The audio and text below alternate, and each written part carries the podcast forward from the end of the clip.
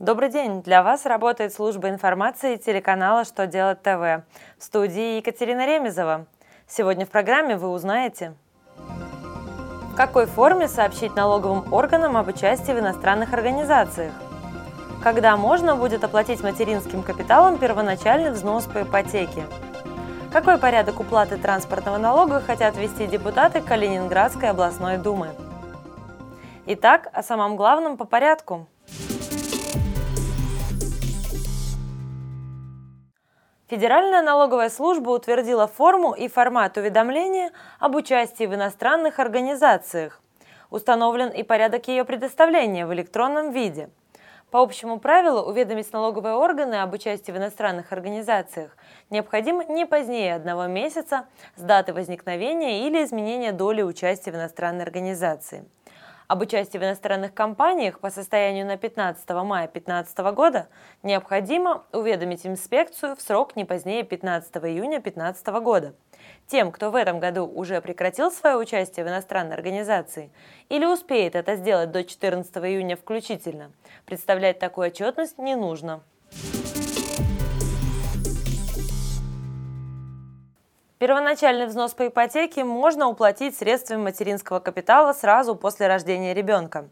С 23 мая вступил в силу закон, который позволит родителям использовать капитал на эти цели, не дожидаясь момента, когда ребенку исполнится 3 года. По старым нормам родители могли использовать материнский капитал с рождения малыша только на уплату основного долга и погашение процентов. Напомним, материнский капитал начали выплачивать 8 лет назад. Сейчас сумма выплаты составляет 453 тысячи 26 рублей.